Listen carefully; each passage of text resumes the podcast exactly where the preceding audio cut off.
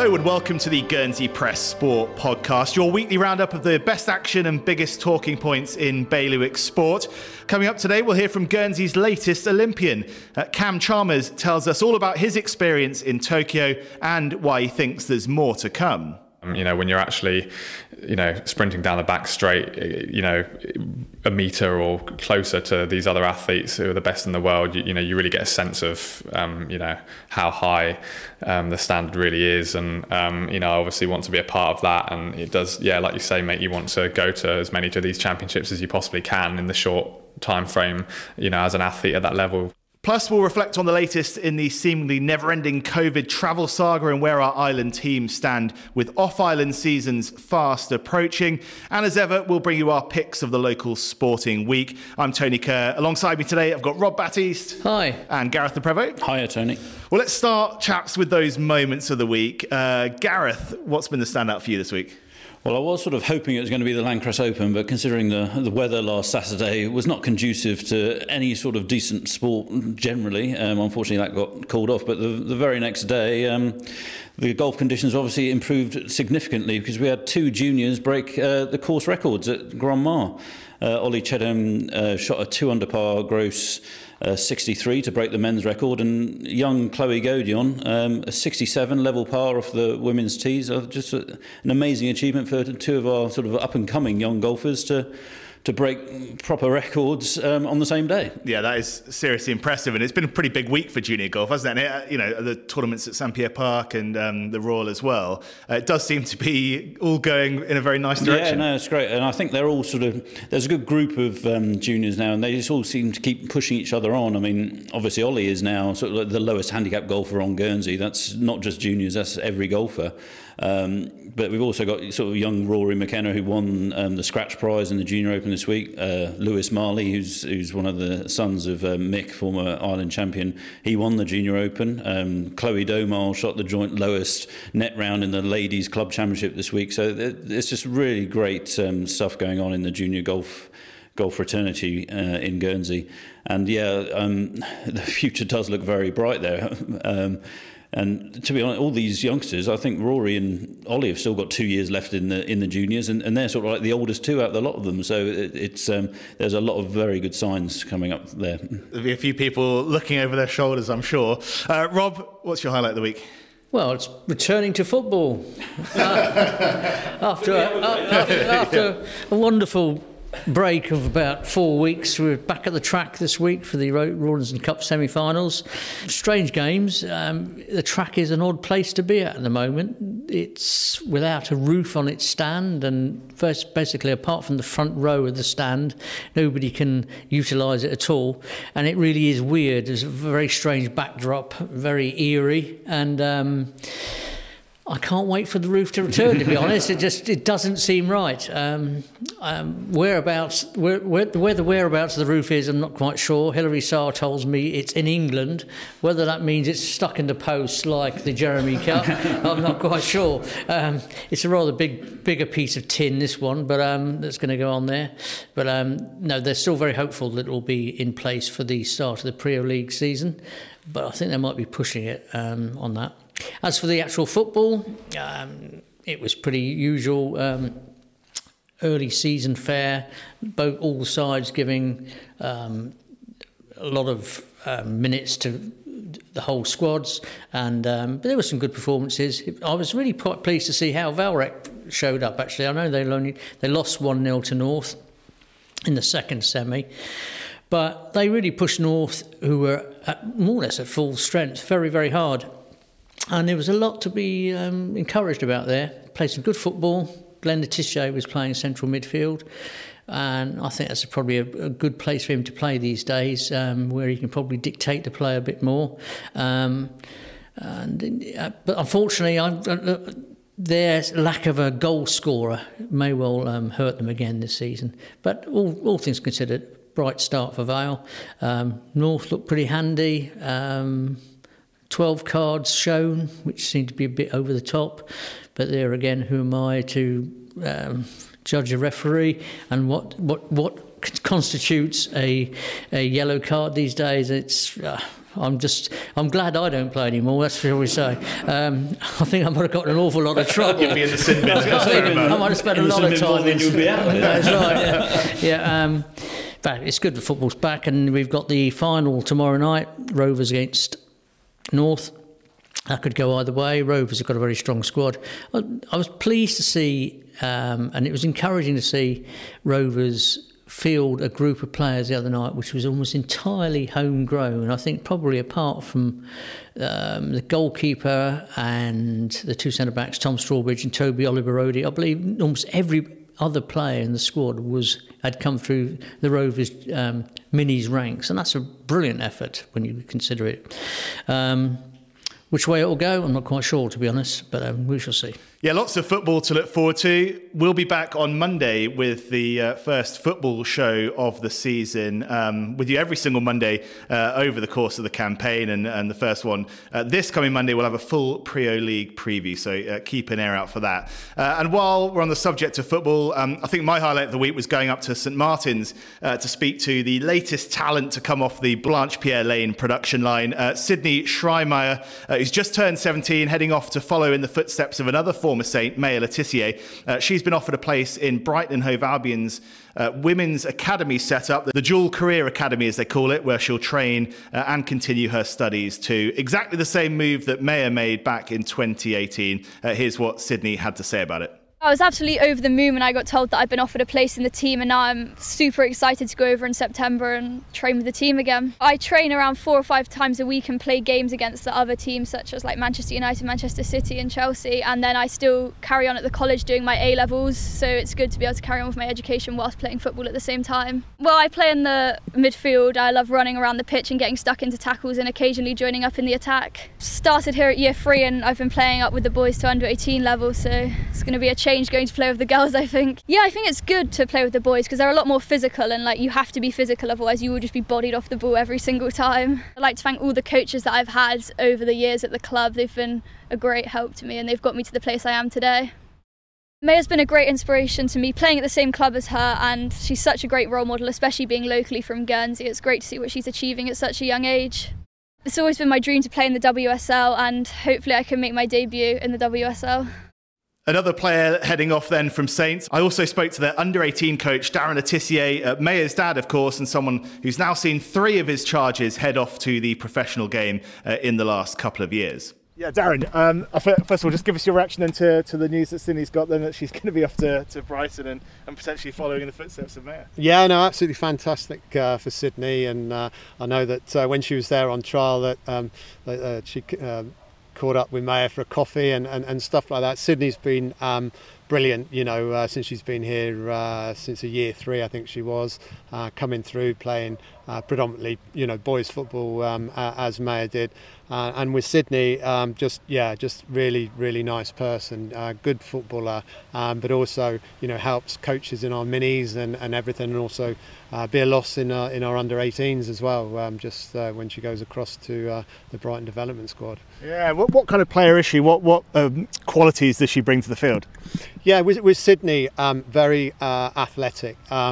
You know, it's, it's, a good part of her game that she can cover the ground, um, and and and with it as well, just um, covers the ground in the right way. Um, she's quite thoughtful about um, you know positioning and, and, and, parts like that. So as you know, I played her as a centre defensive midfielder.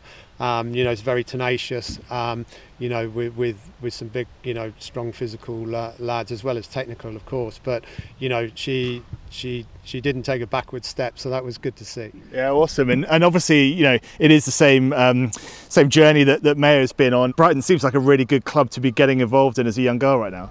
Yeah, no, absolutely. Um, you know, Brighton's a very joined up club. Um, you know, from top to bottom. You know, Tony Bloom does you know an excellent job there. They're just about to open the, the high performance um, centre for women, which I think is sort of 25, 27 million pounds and stuff like that. So investing, um, you know, in the women's game and, and, and also for, for the young girls, obviously in, in the area, which you know obviously um, Sydney will be be part of. Um, she's going to go to Worthing College, so she'll do exactly the same sort of route as Maya did. Um, you know, playing in the development league, um, training three, four times uh, a week, and then, you know, hopefully she'll go from strength to strength. yeah, another another player off the St Martin's production line. Um, yeah, what, how, does that feel? Is it come as a surprise to, to find another player so soon? Um, yes, I mean, you know, obviously I sort of watched Sydney, um, you know, come through. You know, I've only coached her for a couple of years. It's a bit different from Maya and Alex, who you know I'd coached since they're four or five years old, um, sort of thing. So the, the, the journeys were were slightly different. But you know, I was always sort of looking, um, you know, at Sydney and sort of going, oh, you know, sort of. Uh, I wonder um, where it is. And then obviously when she came into the um, you know under 16, under 18 environment, and we, we could all work with her and, and, and parts like that. I was like, yeah, she's she's definitely she's definitely got something, and um, it'd be worth me just sort of um, getting in contact with with those at Brighton, just say, look, um, why not have a look at this girl and and stuff like that. And for Sydney, she's obviously gone across there and done. You know, amazingly well in, in, in a short window. It's like two games and on a trial, and sometimes, you know, that's that's not easy to perform under that pressure. Um, you know, for so for Sydney, you know, we're, we're absolutely ecstatic for as, as a club. Um, but yeah, it's uh, another under 18 leaving us. Darren Le Tissier there, uh, and I mentioned, of course, that's that's three players now sort of headed off from Saints, uh, either to the professional game or, in Sydney's case, sort of towards it, which is fantastic to see. The third of them, Alex Scott, and uh, Gareth. Yeah, he, he's had a, a pretty fun start to the season. Yeah, I mean, he's selected in the first Bristol City starting 11 of the Championship campaign. He played uh, 77 minutes against uh, Blackpool in their opener last weekend, and they were leading when he left the action. Unfortunately for Bristol City, um, in front of a pretty full um, Ashton Gate crowd, they'd let in a 93rd minute equaliser. But um, it was great to see um, Alex get a standing ovation when he was taken away, uh, taken off. Um, I thought it's really revealing. I think afterwards, when you if you watch the um, the interview with Nigel Pearson, the Bristol City manager, that he sort of asked this sort of question, sort of basically saying, "Wasn't Alex Scott great for a youngster?" And he sort of looked really b- sort of confused by the question, as if to say well, he's a good player. You know, it was it was just a very matter of fact. He's a good player, and he will be playing basically because he deserves to be playing. So um, I think it'd be really interesting to watch how Alex gets on for the rest of the season now. Yeah, we spoke about him a fair amount last season, of course, as, as sort of his breakthrough campaign, getting into.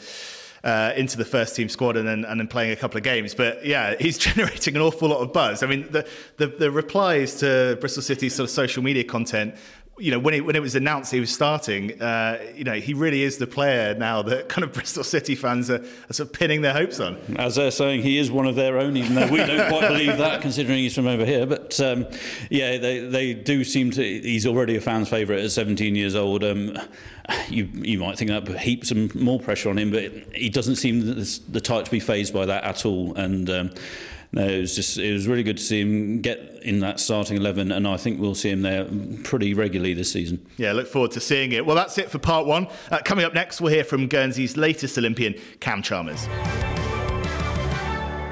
Welcome back. Thanks for listening. If you're enjoying the Guernsey Press Sport podcast, make sure to hit follow or subscribe wherever you get your podcasts. And if you can, leave us a rating or a review and let us know what you think, what you'd like to hear more of, uh, your latest takes on Guernsey sport. You can get in touch uh, via any of our social channels. We're at GSY Press Sport on Facebook, Twitter, and Instagram. Uh, get involved. Uh, now, it was a games like no other. How many times have we heard that over the last few weeks? Uh, but the Tokyo Olympics still managed to deliver plenty of iconic moments Uh, and one man who was at the heart of it was Guernsey athlete Cameron Chalmers. Uh, the highlight of his games, running the anchor leg for GB in the final of the inaugural mixed 4x400 metre relay. Uh, there was no medal, uh, but what a moment it was for him nonetheless. Uh, Gareth and I caught up with him for a full debrief not long after he got back in the island. Cam, welcome home. Uh, what a couple of weeks you've had uh, out there in Tokyo. Uh, how are you feeling right now, back here in the island as a full Olympian? Yeah, I mean, it's really nice to be back home. Um, it's been three months since I've been back on the island, um, you know, and it's in some ways it feels like I've been away forever. But yeah, I think, you know, almost the moment I got back, you sort of realise that, um, you know, it's, it's, the same old Guernsey. And um, yeah, just trying to process the sort of the last couple of weeks out in Japan, um, you know, in the Olympic Games and everything that's happened this summer. Really, um, you know, I think it still hasn't sunk in as the you know the cliche goes. Yeah, I bet. Have you got the rings tattooed yet? Is that still the done thing? Uh, I haven't, but I've actually got an appointment this afternoon. Not wasting any time. Then. no, no, um, that's definitely the the tattoo I've always dreamt of. Um, I've not been that fussed about anything else ever, but um, yeah, I, yeah, definitely you, you got to get the rings if you go. So Can, can you reveal where it's going to be? Yeah, I'm gonna. I, I won them on my forearm. Um, I've always Forehead then. maybe I won a gold medal, but that would probably talk for itself. But um, no, I've always I've always wanted them, and I've I've always kind of wanted them there. Um, I, I'm not sure why. I think just I didn't want it somewhere where no one's ever going to see it, um, but you know also somewhere that yeah, if, you, if you're wearing a, a shirt or you, it can be covered up if, if you want it to be. So um, yeah, so we'll see, see how that goes. That'll be an experience. Good stuff. Yeah, it'll probably be more more traumatizing than anything else. I think. Um, let's start with a look back at what happened on the track then out there. Um, obviously, it began with that mixed relay, the first time it's been staged at the Olympic Games, and, and you helped GB through to the final. Uh, just talk us through that those couple of days, the heats of the final, what that experience was like. Yeah, I mean that was the first event, and you know, obviously, one of the huge things is it's one thing making it out there, and then you want to keep yourself healthy and actually make it onto the start line and get the opportunity to run and compete. Um, so for me, it was just about keep my body in good condition, you know. And I think since Doha World Championships, where I, I wasn't um, in the squad or the strike four for running in the mixed relay, I got to run in the men's. Um, you know, I sort of really had my eye on that for Tokyo, and so I was really pleased to, um, you know, get my opportunity there and, and get to run first leg in the heats. And you know, we broke the British record uh, and made it through to the final. And then yeah, I got my chance on last leg, which I've really been um, you know eyeing up for quite a few years now. Um, you know, so I think that was that was a great thing to get sort of the chance to do both and to run in an Olympic final. Um, you know, obviously it would have been nice to to get a medal or, or get the baton a little bit closer to that front pack. Where I, I, you know, if you look at the splits, I could definitely have done something, but um, you know, everyone gave it their best, and you know, sixth isn't isn't too bad for your, first Olympics out there. So um, there are lots of positives to take from it. Yeah, you mentioned just sort of getting on the start line. I guess uh, how, how much nerves were there around the camp ahead of things? Because you know you, you were reading stories about athletes from different sports, different nations, journalists as well, getting sort of pinged and having to isolate. Was, was that a genuine concern for you? Yeah, definitely a huge concern. You know, the whole even from the, the moment you get selected, um, you know, we had 14 days worth of tests leading up to flying out, and you know, s- suddenly it all becomes very real. You're not just hoping you don't test negative, so you don't have to sit home and isolate. You know, it would have cost me, you know, the games and you know becoming an Olympian and that opportunity that you've worked for so many years to, to do. Um, so yeah, all of a sudden it uh, you're sort of on high alert and really taking all the precautions you can. And you know, like you say, you get pinged. Um, you you know come into contact with someone else, or you could test positive, or it could be a false negative. And you know, Japan don't really want to hear it. If there's anything, you know, you're out. We don't want you in the country or running in the games. Um, and then of course you've got the chance of still getting injured or being unwell or not being selected, or you know, just there's so many things that can go wrong. Um, even once you've got so far, um, you know, and, and, for some people it, that did happen, and it was a traumatic, you know, terrible experience that um, you know that sadly they'll associate the Olympics with forever. And you know, I'm just so thankful that for me it, it went the other way, and you know, I, have come back here um, with great memories, and it, it all went really well. And yeah, I'm sort of proud, and it's you know, it's such a positive thing. How much did it sort of play on your mind? Were you able to to kind of get into a bit of a zen state and just think, you know, whatever will be, will be? I know you're, you're quite philosophical about things, but when it gets so close to, to the, the big moment that you've been working towards, I imagine that could change a bit. Yeah, I think it was just, um, like I said, you're a bit sort of hypersensitive about your own body in terms of trying to make the right decisions and, and not do anything too different than you have done sort of in the years and the months leading up to it. Um, you know, there's a lot more to lose than there is to gain by the point you're out there. Um, and in terms of testing positive or you know coming into close contact with someone then yeah i mean it's just you, you, you do everything you can and you, it's a little bit of luck involved as well isn't it you, can't um, you can't spend your whole trip um, sort of as a bag of nerves, sort of worrying about what could go wrong. You know, we had a team speech, and uh, sort of Christian Malcolm um, said, you know, his sort of words of wisdom were, you know, stop thinking about things that could go wrong and start being excited about what could go right. And you know, I think that sort of resonated with me and quite a lot of the other athletes. Um, and yeah, just the main thing was to get on that start line and to run and compete and you know get to experience that. And you know, I feel like that's you know that was that was the biggest thing for me. Um, when it comes to the mixed relay camp, um, how much discussion goes into like the order? I mean, like you said, you got to run the first leg on the, the heats and then the, the final leg on the final. How much discussion goes into the um, the order of running? Because you can opt for different scenarios, can't you? Yeah, um, as you saw, I think every single team at the Olympics went for man, woman, woman, man. Um, Poland in the World Championships two years ago, uh, front loaded it and went man, man, woman, woman. Um, but no one was brave enough to take a, take a risk this year, um, which yeah, I think it's a shame because I think it would be a, far more exciting and it's almost part of the fun, but it seems to be the done thing, and, and no team is, yeah, not this time anyway. Round, uh, you know, decided to go for that. So I think we we pretty much knew as a as Team GB that it was going to be that sort of classic order. Um, we're not massively consulted as of individual athletes as to what leg we're going to run on. You know, you're pretty much told the night before what the team's going to be. Um, you know, obviously there's interactions with the team staff and coaches and things, and you can, you know, put your put your little word in, you know, oh, I really, I really enjoy coming out of the blocks, or oh, you know, I really hate those blocks. Um, but yeah, I, I, think I had a strong inkling that I was going to be the lead off man in the heats, um, and then potentially you know get the opportunity that I did end up um, having to run fourth leg in the final. Um, but I think it's just so important with these relays that you get off to a good start and that you're in the race because if you you know if you end up 10 meters or 20 meters off the back of the leading packs, these guys, everyone out there at the Olympics, they don't come back to you. They, everyone's such high level that it's you know it's not like running at um, you know Island Games or the the BUCS University Championships and things where you know there's there's a lot more of um, sort of golf in quality and, and sort of people's personal best. You know, everyone is so sort of finely matched that you, you have to be there or thereabouts um, because you just don't make up three or four seconds once it's gone. Um, so I, I, understand as to why they, you know, they, they did what they did, and I think um, I think we made the right decisions with the squad. Really, um, you know, just you always want more and wish everyone was half a second quicker, but so does every nation. So you know, that's that's just how it is and there were a few sort of technical machinations going on in the background. USA and Dominican Republic uh, disqualified, I think, initially, and then reinstated. Um, and obviously, that made a, a, massive difference to the final. They finished second and third, I think, respectively. Um, yeah, what, what, can you say about that? I mean, uh, clearly you had a big say in whether you know you guys were going to be in the mix when it came to the final.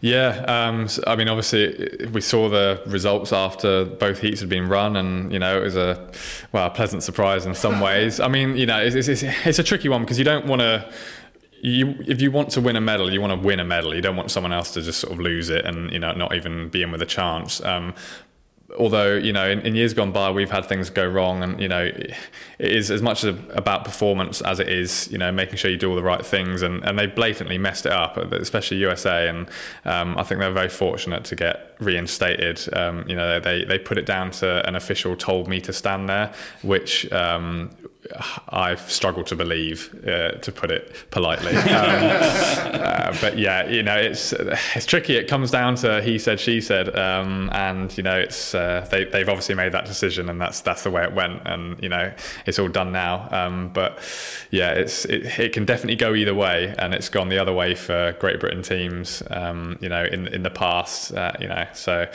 yeah, a little bit frustrating in, in some regards. Um, but yeah, it's uh, they had a great squad, and you know, in terms of sort of their performance did deserve a medal. So you know, fair play to them. Yeah, and we'll perhaps come back to um, you know GB's performance uh, later on. Just what was it like being a part of that whole? Athletics uh, experience at the Olympics because there were some phenomenal performances. I, I, saw the, the photo you posted after Karsten Warholm had uh, probably produced the performance of the games in, in many people's eyes, um, breaking his own world record by a ludicrous amount in the 400 hurdles. Um, yeah, what was it like watching on there? Could you believe that? Yeah, it was oh, it's such a great opportunity to obviously get get down there to, in the stadium and watch it with your own eyes. And um, I'm so so glad that we went down to watch that 400 hurdles final. Um, it just it's probably one of the most, if not the most impressive thing I've seen with my own eyes um, ever. I just really couldn't believe when 45 9 flashed up. You know, I know what it takes to run that just on the flat, let alone with 10 hurdles in your way. Um, so it's just, yeah, just ridiculous. And for Rai Benjamin to come second in 46 1 and not win you know, taking half a second off the old world record is just, it almost seems unfair. um, yeah, the poor man's face, you could just see, just had no idea what, you know, what what else can I do? Um, you could just see it written written all over him. But um, yeah, we, we, were all screaming and shouting as they were coming down the home straight, um, knowing it was going to be a great race. And uh, I definitely, I wanted Karsten Warholm to win. I've raced him a few times in the past over the flat and, you know, I've had a, have a few little chats with him here and there. But um, as soon as the, the clock flashed up, everyone went silent and it was just, um, you know, hands on head and in disbelief at how ridiculous that time was. I don't think he could believe it himself, to be honest. But um, yeah, stunning to get to watch that, see the men's 100 meter final at Olympic Games, and you know the 4x4 final was ridiculous for the men's when we went down and watched that um, on the last evening. So yeah, as well as obviously competing myself to get the opportunity to see the absolute highest level, um, you know, in the sport I do, it's yeah, you have a lot of respect for it, and it's, it's amazing to get to the opportunity to see. Did you hear from your brother very quickly after that 400 hurdles final? Alan must have been sort of, oh, that's quite quick. yeah, he didn't wake up. Practice for the best. Yeah, I sent him a text when I got into the stadium and I said, Are you awake? Um, before the race had been run, and he didn't reply. Um, so I try not to send him too much. Yeah, I didn't want to, I didn't want to ruin it for when he woke up in the morning and um, was trying to you know probably turn the TV on without looking at his phone to, to know the result before he got to see it with his own eyes. Um, so yeah, but he was obviously stunned by it as well. I think everyone was, and if you've yeah definitely if you've got any knowledge of sort of athletics and, and 400 hurdles, everyone understands how um, how amazing that performance was. And uh, you know I I don't know if that'll ever be be beaten um, even by the man himself, but you know it takes a lot lot of things to all come together on the right day in the right environment and you know neck and neck with that sort of level of competition. But um, yeah it'd be fascinating to see what he does in the next few years and, and as to whether I'd like to see him do a 400 flat um, and have a crack at the European record which I think he's apparently doing in the next month or so. So I'll be keeping my eyes out for that. Um, just you were sort of talking about being in the stadium for that sort of thing. Obviously fans weren't allowed in but uh, obviously through TV you could see that there were team members. How, how, many sort of people were in the stadium, and did it create much of an atmosphere? Yeah, I don't know in terms of numbers. It's, tough to gauge really. Um, it was packed for the men's 100 meter final. Um, there was a lot of people down there. And I think even when I was running, you can hear people, you know, where the sort of athlete sections were, where we were allowed to go down and watch. You know, there was some atmosphere for sure.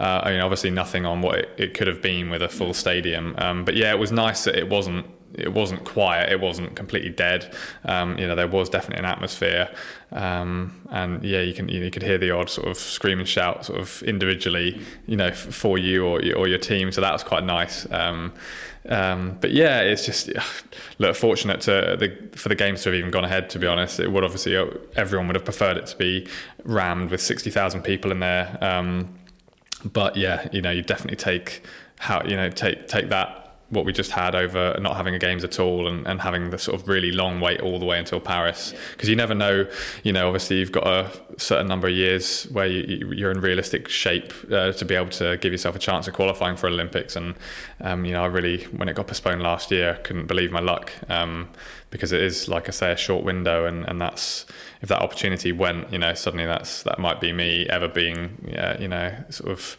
in the mix for an Olympics, just gone. Um, obviously, I've got my eyes on Paris, and I'd love to do that, but you never know in sport and life what's going to happen. So um, I definitely sort of had um, sort of earmarked that as my one chance to try and go to a game. So I'm so glad that I got the opportunity, and you know I'm back here and I've done that now. So I feel like it's a big weight off my shoulders, and I can you know almost run freely now, having almost gone to every major championships, and just try and you know focus on what I want to focus on, and almost take a few more risks um, in terms of um, you know, doing a bit more speed work and, and risking my body a little bit more because, um, you know, I've sort of achieved one of my biggest goals. Yeah, fantastic. And obviously, yeah, given that we've waited five years from the last Olympics, so three years to Paris feels quite short. Feels like it's just around the corner. Um, yeah, just having this experience, is it, is it only sort of fueled that inspiration and that, that motivation to, to get there again? Yeah, I mean, you definitely see firsthand what you're up against and what it takes um, and the level of competition that there is out there. Uh, you know, it's. Um, yeah, you can't can't replicate that watching on the TV or just looking at people's times on a website. Um, you know, when you're actually, you know, sprinting down the back straight, you know, a meter or closer to these other athletes who are the best in the world. You, you know, you really get a sense of, um, you know, how high um, the standard really is, and um, you know, I obviously want to be a part of that. And it does, yeah, like you say, mate, you want to go to as many of these championships as you possibly can in the short time frame. You know, as an athlete at that level. Um, you, you, you, can do. So um, yeah, it's three years. It's obviously it's a fully loaded calendar because everything's been pushed back and that was meant to happen last year, and it's all been sort of crammed in. So next summer it's a World Championships, a Commonwealth Games, and then a European Championships in the space of about six or seven weeks, which is absolutely ludicrous. Um, you know, you know that's going to take some serious planning as to realistically what your body can can actually handle and do. You know, and then you've got to take into consideration traveling and jet lag, and you know it's uh, it's, yeah, it's gonna it's gonna need a lot of, of planning. Um, but exciting, you know, nonetheless, and um, we'll see what happens. And then, like you say, it's it's only three years till Paris, um, where you hope it will be a sort of back to normality, whatever that is now. I've almost forgotten. I think um, you know with full stadiums and things like that. So yeah, we'll we'll see what happens. Um, but yeah, I definitely need a bit of time off at the moment. I'm I'm in no rush to get down to an athletics track. Uh, not for the next few weeks. Anyway. Well, you definitely earned it. Yeah, and, and, you know over in Tokyo, away from the athletics, obviously it was a, another wildly successful games for Team GB. Um, how much were you able to kind of share in some of those moments? Uh, I guess perhaps not getting to see other sports in person, but uh, did you get to mix with some of the other athletes from other other sports? Well, once you're in the athlete village, we had a whole block to ourselves as Team GB. Um, so you, you just sort of rub shoulders with all the sports there, um, but people were only in the, the village for a certain amount of time, sort of before and after their event. Um, so in terms of timing, it did it was a bit luck of the draw in that sense. Um, so you didn't see everyone, but you know when someone does well you definitely know about it. And it, you know they they set it up really nicely that that block. And um, you can tell it is really one big team. And you know it's rare for for me that you're on a multi-sport trip in a sort of multi-sport games. I guess the only thing I can compare to it is Commonwealth Games. Um, I mean Island Games similarly sort of just at a lower sort of standard you know. Um, but it's quite nice really. Like my, I remember my first experience of doing the Island Games. And you know I just thought it was the best thing ever. And I, you know that really almost you know acted as that big stepping stone toward wow you know if I could go to a Commonwealth Games for Guernsey that would be something else. And then you got to experience that and then I guess the Olympics is the pinnacle um, you know and, and having done all three now it's yeah it's just all great experiences in their own right and I think it all I'm quite thankful it all happened in the order it did because um, you know it, it, makes you appreciate each one. You know I, I genuinely for in their own time appreciated the Island Games as much as I did the Olympics this year um, just because obviously at the time that was the biggest thing I'd ever done um, you know and I, I went there and I got I, won a gold medal and you know it's that whole team environment and stuff and it is, is great fun um, so it was a really nice thing to be a part of and yeah definitely memories that will stay with me for the rest of my life yeah, were you actually? So you you weren't actually in Tokyo for the opening ceremony, were you? You were at the training camp, I believe, elsewhere. Is that right? Yeah, we, we were in Yokohama in sort of a hotel for like the holding camp before we transferred to the village. Yeah, sort of a week or so later. I mean, was was the opening ceremony something you would generally go to if you had the chance, or is is that something that doesn't really bother you too much in the whole sort of scheme of things? I think it, it's a nice thing to sort of have the opportunity to go to. Um, whether I would have gone, I don't know. Um, I mean, I didn't go to the one in the Gold Coast at the Commonwealth Games when we could have because of the schedule. I think I was on the 400 metres in the following day or two days later, and I just didn't want to be on buses and, and on my feet for hours on end. You know, I think once you get out there, you, you are quite focused at the time on putting yourself in the best position to run as fast as you can and perform the best of your ability. I think once you come back, it you know it's sort of quite easy to think, oh, you know, maybe I should have done that or that would be nice. But I think when you're out there, the reality is that you know it is it, it can also sort of take away from your performance and especially this year uh, in terms of like we said about being pinged or coming to close contact and all the rest of it it probably wouldn't have been worth it. I doubt it's something I would have done even if we did um, you know, get presented the chance. Um, obviously, it was quite a different opening ceremony anyway. I think they limited the numbers drastically. So, um, yeah, not to be this time, but in Paris, if you know, if I do manage to get myself on the team for that, then you know, who knows? Um, and the same with the Commonwealth Games next year in Birmingham. It just we'll, we'll see what the sort of the schedule looks like, and um, you know what seems to be the sensible decision. And I know you've competed in Japan before, um, but did you get sense this time, obviously with all the restrictions in place and everything, uh, you know, that been said in the build-up, did you get a sense of the kind of local flavour and uh, you know the culture and, and, and whatnot?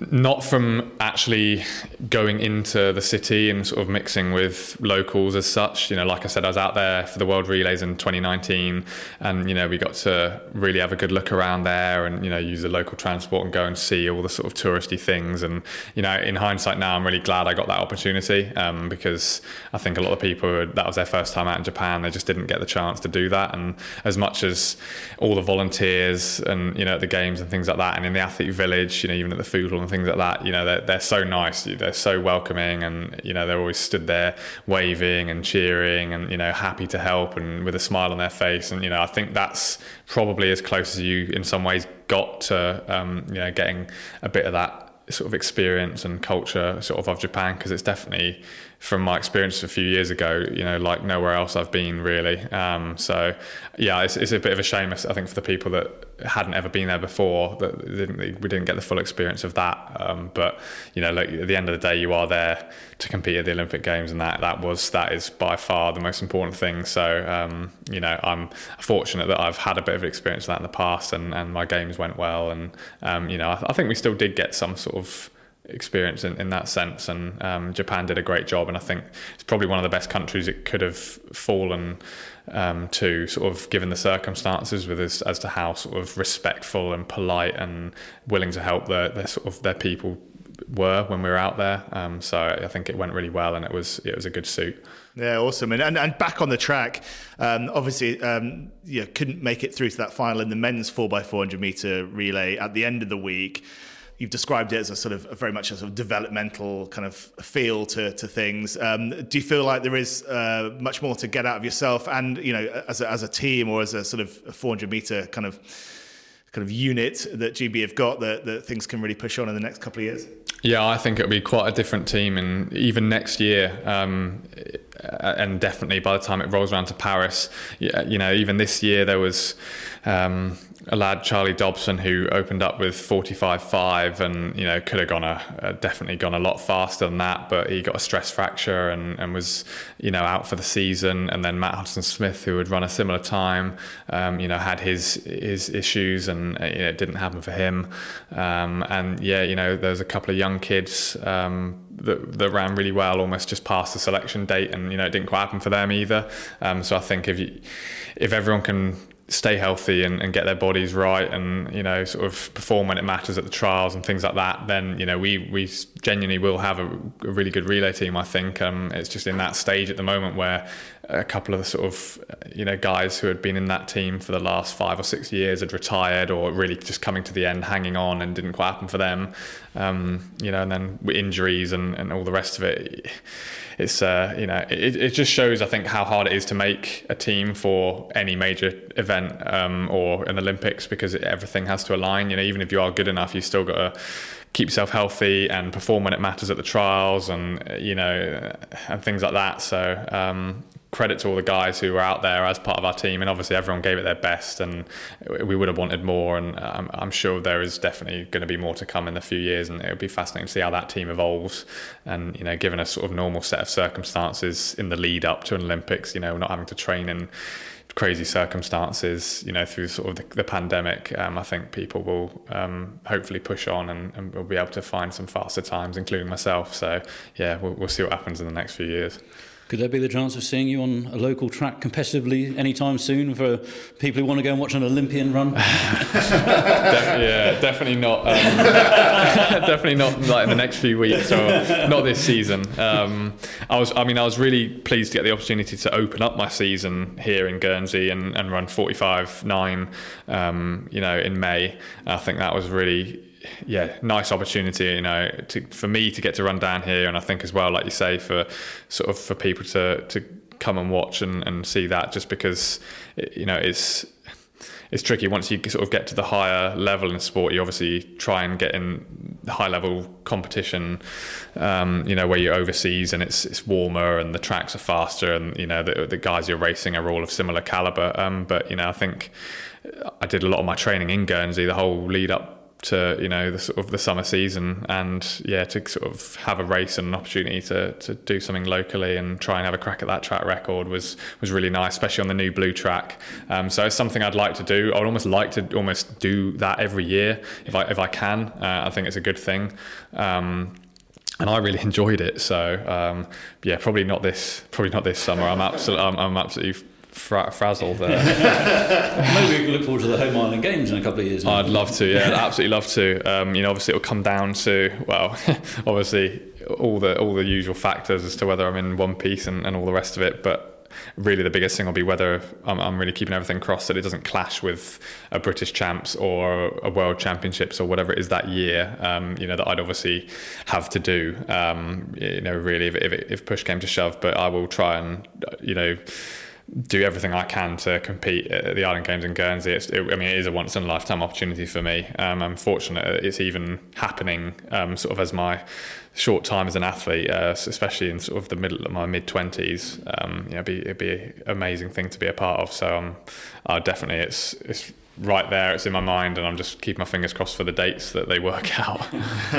yeah, I mean, it, it, was awesome to see you, yeah, as you say, open up on the track here, and then just a, a couple of months later be on that, that track in Tokyo. It was fantastic. And I just find out, just you know, clearly, I think there were a lot of people back here um, watching on. I know, uh, enjoying, uh, you know, your performances, cheering you on. Did you did you feel the love, even though? You know, perhaps you wouldn't have the usual sort of support that you'd have there in the stands for you. Yeah, I mean, it's just it's crazy. Like, um, yeah, my phone's just I can hardly describe it. It's uh, yeah, I'm surprised the thing hasn't broken. Um, we, we, got given a new phone out there, thankfully. Um, but yeah, it's yeah the amount of messages and support and um, you know just things on social media, especially these days with how many different ways you can obviously interact and get in touch with someone. Um, is yeah, it's just been um, phenomenal. And yeah, obviously it's it's massively appreciated. And I think it's just shown me how how big a deal it is. You know, you can sort of be quite focused and sort of internalize when you're out there as to you know your own performance and what you're there to do and, and to do a job but it's sort of you realize when um, you know you go on your phone see all the things on social media that everyone's watching and you know it's, it's amazing how many people are taking the, sort of the time out to actually you know watch me run or take an interest and you know and, and then to send me a message or you know um, share things on on you know Twitter and Instagram and all the rest of it. So it's yeah, it's definitely much appreciated, and um, yeah, it just makes me very proud to obviously be from Guernsey, and I think that's that's where a lot of the support really came from um, for me anyway, um, as much as it is from Great Britain. So yeah, it's uh, it's an amazing thing, amazing thing to be a part of, and and yeah, just to experience in, in my life, and yeah, I'm really grateful for obviously getting that opportunity. As much as I've worked hard for it, um, you know, you definitely want to try and soak it all in, and and you know really. Cherish it because yeah, they're rare opportunities if you if they come around if ever. So yeah, um, amazing thing to be a part of. Yeah, well, uh, well deserved, and uh, yeah, thanks for coming in for a chat in your jet lag state. Good luck with the tattoo. Make, make, sure they get the colours in the right order. yeah, yeah. I know. Fingers crossed. Yeah, you don't want some wonky ovals. oh, brilliant! Take care, Cam. We'll see you again soon. Thank Thanks, you. Cheers. Cam Chalmers speaking to, to me and Gareth, and I've, I've seen the evidence now. Cam has the Olympic rings tattooed on his forearm. Uh, it went went for just the simple black, no uh, no sort of colours mixed up in the wrong order or anything. So. He's earned the right to have it now, so um, I'm I'm very pleased he's he's got what he wanted there. I know he was slightly worried about how the tattoo would go, but I'm sure he'll be wearing short sleeves or at least rolling his sleeves up uh, for uh, a little while to come. Um, Let's move on. Rob, I know you've been following this week and uh, looking at the situation facing Guernsey Raiders, Guernsey FC, and, and I suppose you know any of the teams that um, island teams that will be looking to compete off island this season. Uh, again, it looked so promising a few months ago. It's still so uncertain, isn't it now? Very much so, unfortunately. Um, whilst rugby seemed as determined as ever to return to the UK pyramid and playing in National 2, um, it's not so clear relating to Guernsey FC um, and playing in the pitching in Isthmian League South Central, uh, which starts actually this Saturday without the Green Lions, who have to wait for another month. Um, as I understand, the, the, the, Green Lions are now fully um, ramping up their training. They've had really good numbers um, down at Victoria Avenue on a regular basis. Everybody's eager to get going. Um, a lot of new faces, a lot of old faces, um, but in the background, unfortunately, is this issue of um, the travel restrictions into the island, which, um, from what I hear, uh, may well yet scupper the Green Lions' hopes of playing in the in the league this season. Um, we'll probably know sooner rather than later. I gather there's a lot of meetings going on behind the scenes, um, and I, I, believe Dr. Steve Evans may well be leading the um, discussions on behalf of all sport with the CCA. Um, of course, he's Guernsey Raiders um, ladies rugby coach, so he has a, a, feel for what is what is involved in terms of travel with travelling with island teams. Um, but um, it, it, seems that there's slightly two different uh, approaches here. Whilst the RFU are fully behind. Um, the Raiders playing in National 2 again this season and are instructed, I believe, um, all their teams that, that they have to um, only select players and officials, obviously, who have been double vaccinated for trips to Guernsey. I don't believe that's going to be the case with the FA and the um, Isthmian League officials, um, and it will be down then to um, the individual clubs to ensure that those um, individuals um, coming into Guernsey, representing them, um, are double vaccinated. Now, as we've heard from Mark Le Tissier relatively recently during a Zoom call meeting of all the Isthmian secretaries, um, it was quite clear that a lot of, across all the clubs, a lot of um, players who are 18 or around that sort of age who aren't vaccinated at all. There are a lot of players who are refusing to be vaccinated and won't get vaccinated. So, what is going to happen when it comes to actually travelling to Guernsey? Um, I suspect there's going to, a lot of them going to be kicking up a hell of a stink if they have been told that they can't play play their star centre forward, star centre half, midfield, or whatever, or have to leave several players at home um, for a trip, which which they may not want anyway. Um, so um, we need to bide our time a little bit yet, um, but it doesn't sound too great to be honest, uh, which is, would be a great shame. Um, in the meantime, we see a lot of the GFC players back playing with the local clubs as well and, and mixing, um, you know, the two at the moment. But um, as I say, it, it, doesn't look too great, and it'll be a bit galling, I'm sure, for the um, the Guernsey lads um, when, if that is the case, that they do not compete in in the UK this year, especially when you see Jersey returning. The Jersey Bulls are, are back for a full season. They had their FA extra preliminary round tie at Springfield last week when they thumped Horsham YMCA 10-1, incredible result, um, and they are you know, already started their own league campaign. Um, it would be a great shame if Jersey are going ahead and we aren't. But who's to say what is right and wrong in terms of restrictions? Um, I know everybody seems to have different opinions on it, and I know Tony, you are particularly vehement in, in, in this in this in this department. Oh, I don't know, and, uh, and quietly raging. I don't know. I'm you know I'm only going off my own experience of, of getting off to London for a few days, um, uh, you know, earlier in the month, and I don't know. It, it, it feels pretty normal, uh, uh aside from you know what you're greeted with when you get on the plane and um, in terms of you know the stewards in kind of full PPE and then you know uh, in the, the baggage reclaim in Guernsey. But other than that I don't know. Uh, things felt felt pretty um, pretty relaxed pretty normal and, and, and actually pretty sensible in, in England. So I don't know. Uh, yeah it, it seems to me I mean um, you look at it how will the CCA view Guernsey sports teams? Will they view them as sports team, important representatives of Guernsey. I'm sure they will all say the right thing and say they are, but in reality, will they treat them just simply as island individuals, exactly the same as you going off to London for a holiday for several days, or Mrs. Le is going to see an aunt in Shropshire, which she hasn't seen for several months. I mean, every there's everybody's got a reason for wanting to get away and then return unhindered. Will they make a special case for sports people? I'm not so sure. Yeah, I'd say the evidence so far during the well, throughout the pandemic would probably be no. Um, I don't know. Uh, for me, you know, teams like Guernsey FC, Guernsey Raiders, the occasions, um, you know, the regular occasions that they sort of put on down at Footsay, and I think they're a really important part of the community. I, I agree. You know, I agree entirely, but I'm not sure if that will come into the argument when they um, they sit down to decide who can come into the island and how they can come into the island. It'll be interesting because I mean, you know, for a lot of people, getting off Guernsey, you know, is is, is an important thing, and for, for lots of different reasons. Um, but yeah, I think I think as well, you know, just cutting ourselves off from those kind of exterior, uh, um, you know, influences and, and, just sort of bringing the outside world into Guernsey. I think that's an important thing, and cutting ourselves off from that. Uh, for much longer, I don't know. I, that, well, let's hope, let's hope, it all works out, and the, and, and the rugby players and the footballers get free reign to do whatever they want. Um, but we shall see. We shall see. On the rugby front, though, uh, Raiders are getting away for a game this weekend. Yeah, they're playing Westcombe Park, um, old old foes from various leagues in the, in the last over the last decade.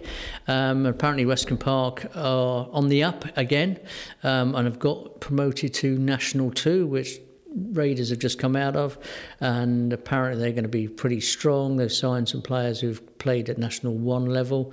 Um, Jordan Reynolds is expecting a really tough game. A lot of sore bodies on the on, on the return flight on Saturday evening because they're making a it's an in and out day uh, with two games at Westcombe, which is in Orpington.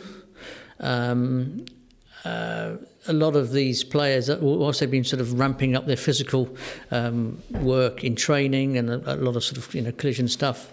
The actual first proper match in 20 months, it's going to be a bit of a wake up call, I suspect. Well, yeah, I don't, I don't think anything could quite match the physicality of the in house games they had last season when pretty much everyone got injured. They were hitting each other harder than any visitors ever came over. But um, no, I think Raiders have been absolutely raring to get out on the pitch again for, for like Rob says, for 20 months.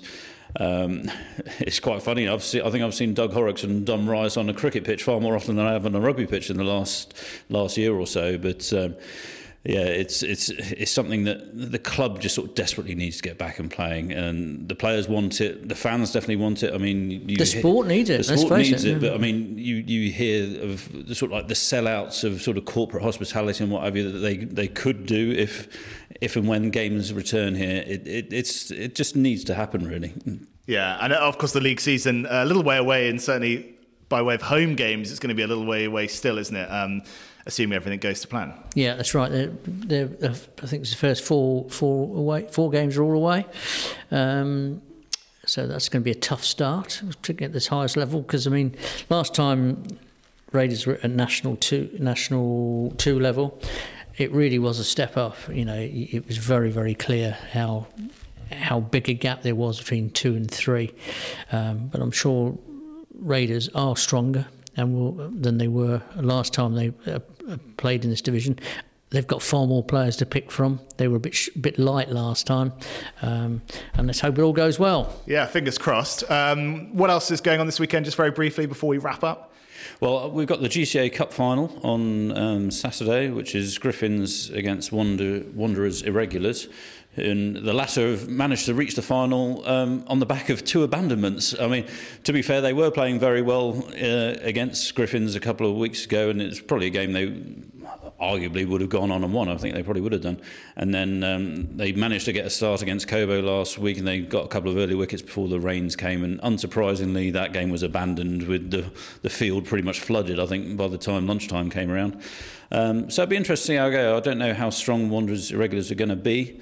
Um, but if they can um, manage to get their full side out, I think they'll they'll give Griffins a decent game. Um, Griffins must be considered a favourite, so in that game. Yeah, good stuff, Rob. Yeah, well, we've got touch rugby finals at Portsmouth Friday evening. We have a hill climb on Saturday, so if you're thinking of getting into town on Saturday, avoid the Val de Terres. You won't get through there. And on Sunday we have the Tony Jacklin Open Golf at St Pierre Park, um, as well as a athletics field fest at Footes Lane, and a Cliff Series um, race, the first race of that s- series, um, which is an eight eight mile Havelet to Jerbourg and back event. I'm sure I'll be uh, involved in that. Uh, good stuff. Plenty going on then. Um, yeah, we'll leave it there. Oh, of course, and we've also got the start of the domestic football season competitive on Sunday, where we've got um, three games in what I would still call the Jackson. Officially, it's Lancaster 1. And it'd be interesting to see Rocquaine Pirates, who have been promoted into that division. They're at home to Vale Rec on Sunday afternoon at St Peters, 2 o'clock kick-off. They've got a few new signings, Rocquaine Pirates. They seem to be really keen to do to push on. Um, be good to see. Yeah, good stuff. Uh, well, thanks very much, guys. Uh, enjoy the week. Um, as ever, do pick up a paper uh, for the best local sports coverage. Uh, you can read uh, more, I'm sure, on all of those stories and everything we've talked about today. Um, and do follow us on social media as well, as I mentioned before. At GSY Press Sport is the place to find us. Thanks very much. Cheers.